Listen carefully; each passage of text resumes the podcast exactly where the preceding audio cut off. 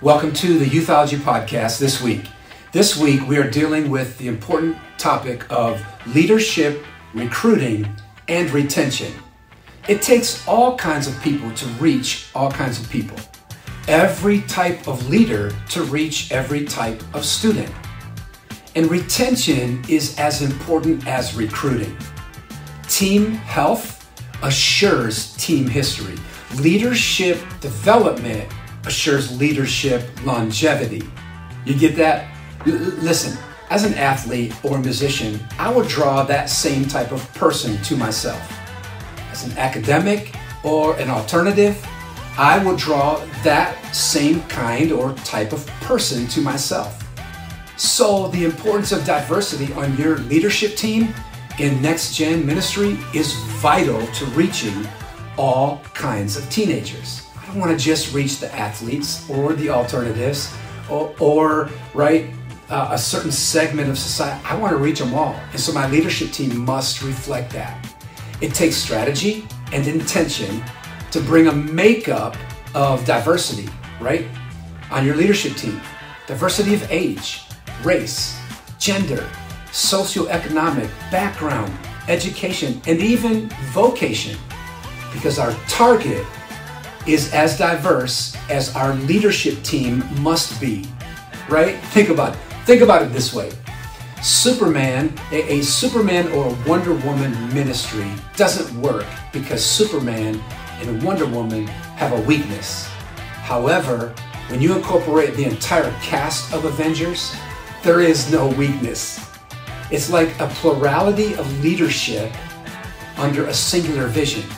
And that will reach more people than you can imagine because now there's no weakness in the team. There may not be a better way to naturally reach more people than to recruit and to develop more leaders. All right, listen, I know you're probably thinking, man, another leadership talk. I'm tired of leadership development.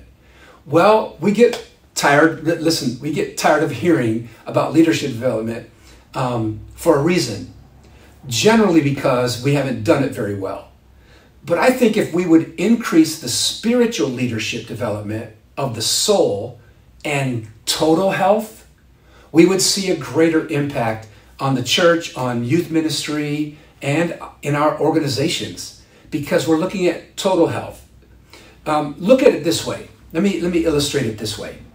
Look at the books that are on your desk or your bookshelf probably a lot of books on natural leadership, systems and skill sets and traits and um, personality and gift tests, organizational help, um, hierarchy, job descriptions, and the buzzword influence, right?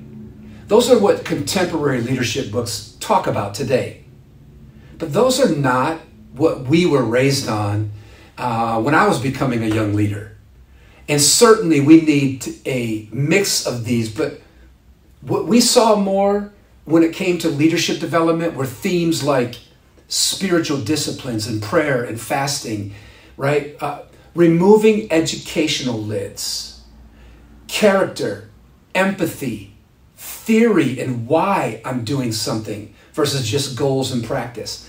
Leadership integrity, right? Listen, the problem is, as we have all seen over the years, every church, or organization for that matter, rises and falls on leadership, whether that is good or bad leadership. Leadership becomes the thrust or the movement of a youth ministry. It defines it. It defines the, the youth ministry. It's not enough to recruit leaders then we must also retain leaders. And that's where the leadership health comes in. To retain leaders, we must, listen, train leaders. We've done a lot of work on this, but I'm going to give you a little top 10 here today. Because every youth ministry needs a plurality of leadership, but with a singular vision. This will help to ensure the health of your youth leadership team and recruit and help you recruit new leaders to the ministry. Valuing leadership development and shared ownership of the vision assures the health of the next gen ministry. So, we're going to talk about these things when it comes to recruiting and retention of leaders. Okay, here are 10, count them, 10. I'm just going to spend a minute on each one. Non negotiables of youth or next gen leadership development. Okay, number one, look for a sense of calling or a desire in people. Don't force it, right? It is much easier to develop people who are called and have that leadership desire to serve people.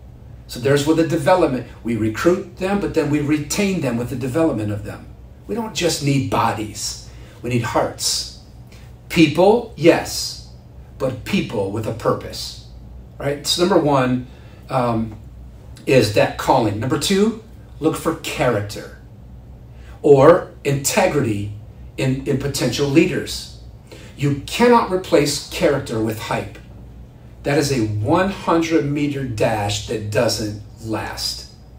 And so when we when we're looking at recruiting and retention, we want to we want to look for leaders of character, right? But we want to develop that character too. We need marathoners who can finish with integrity. Because integrity is key to a strong foundation that lasts. Integer, you know what an integer is? It's where the word integrity comes from. It's an unmixed number. So we need leaders who are unmixed. Number three, look for competencies or skill sets, right? It will take both the heart and the hands. Heart, the spiritual leadership, hands, the natural giftedness of a leader. So we're looking at all of those kind of things that bring health. The competencies are the gifts and skills of a person. Everyone is a pro at something. I love this Everyone is a pro at something. So identify the strengths of the people that are on your leadership team and let them run with what they are great at.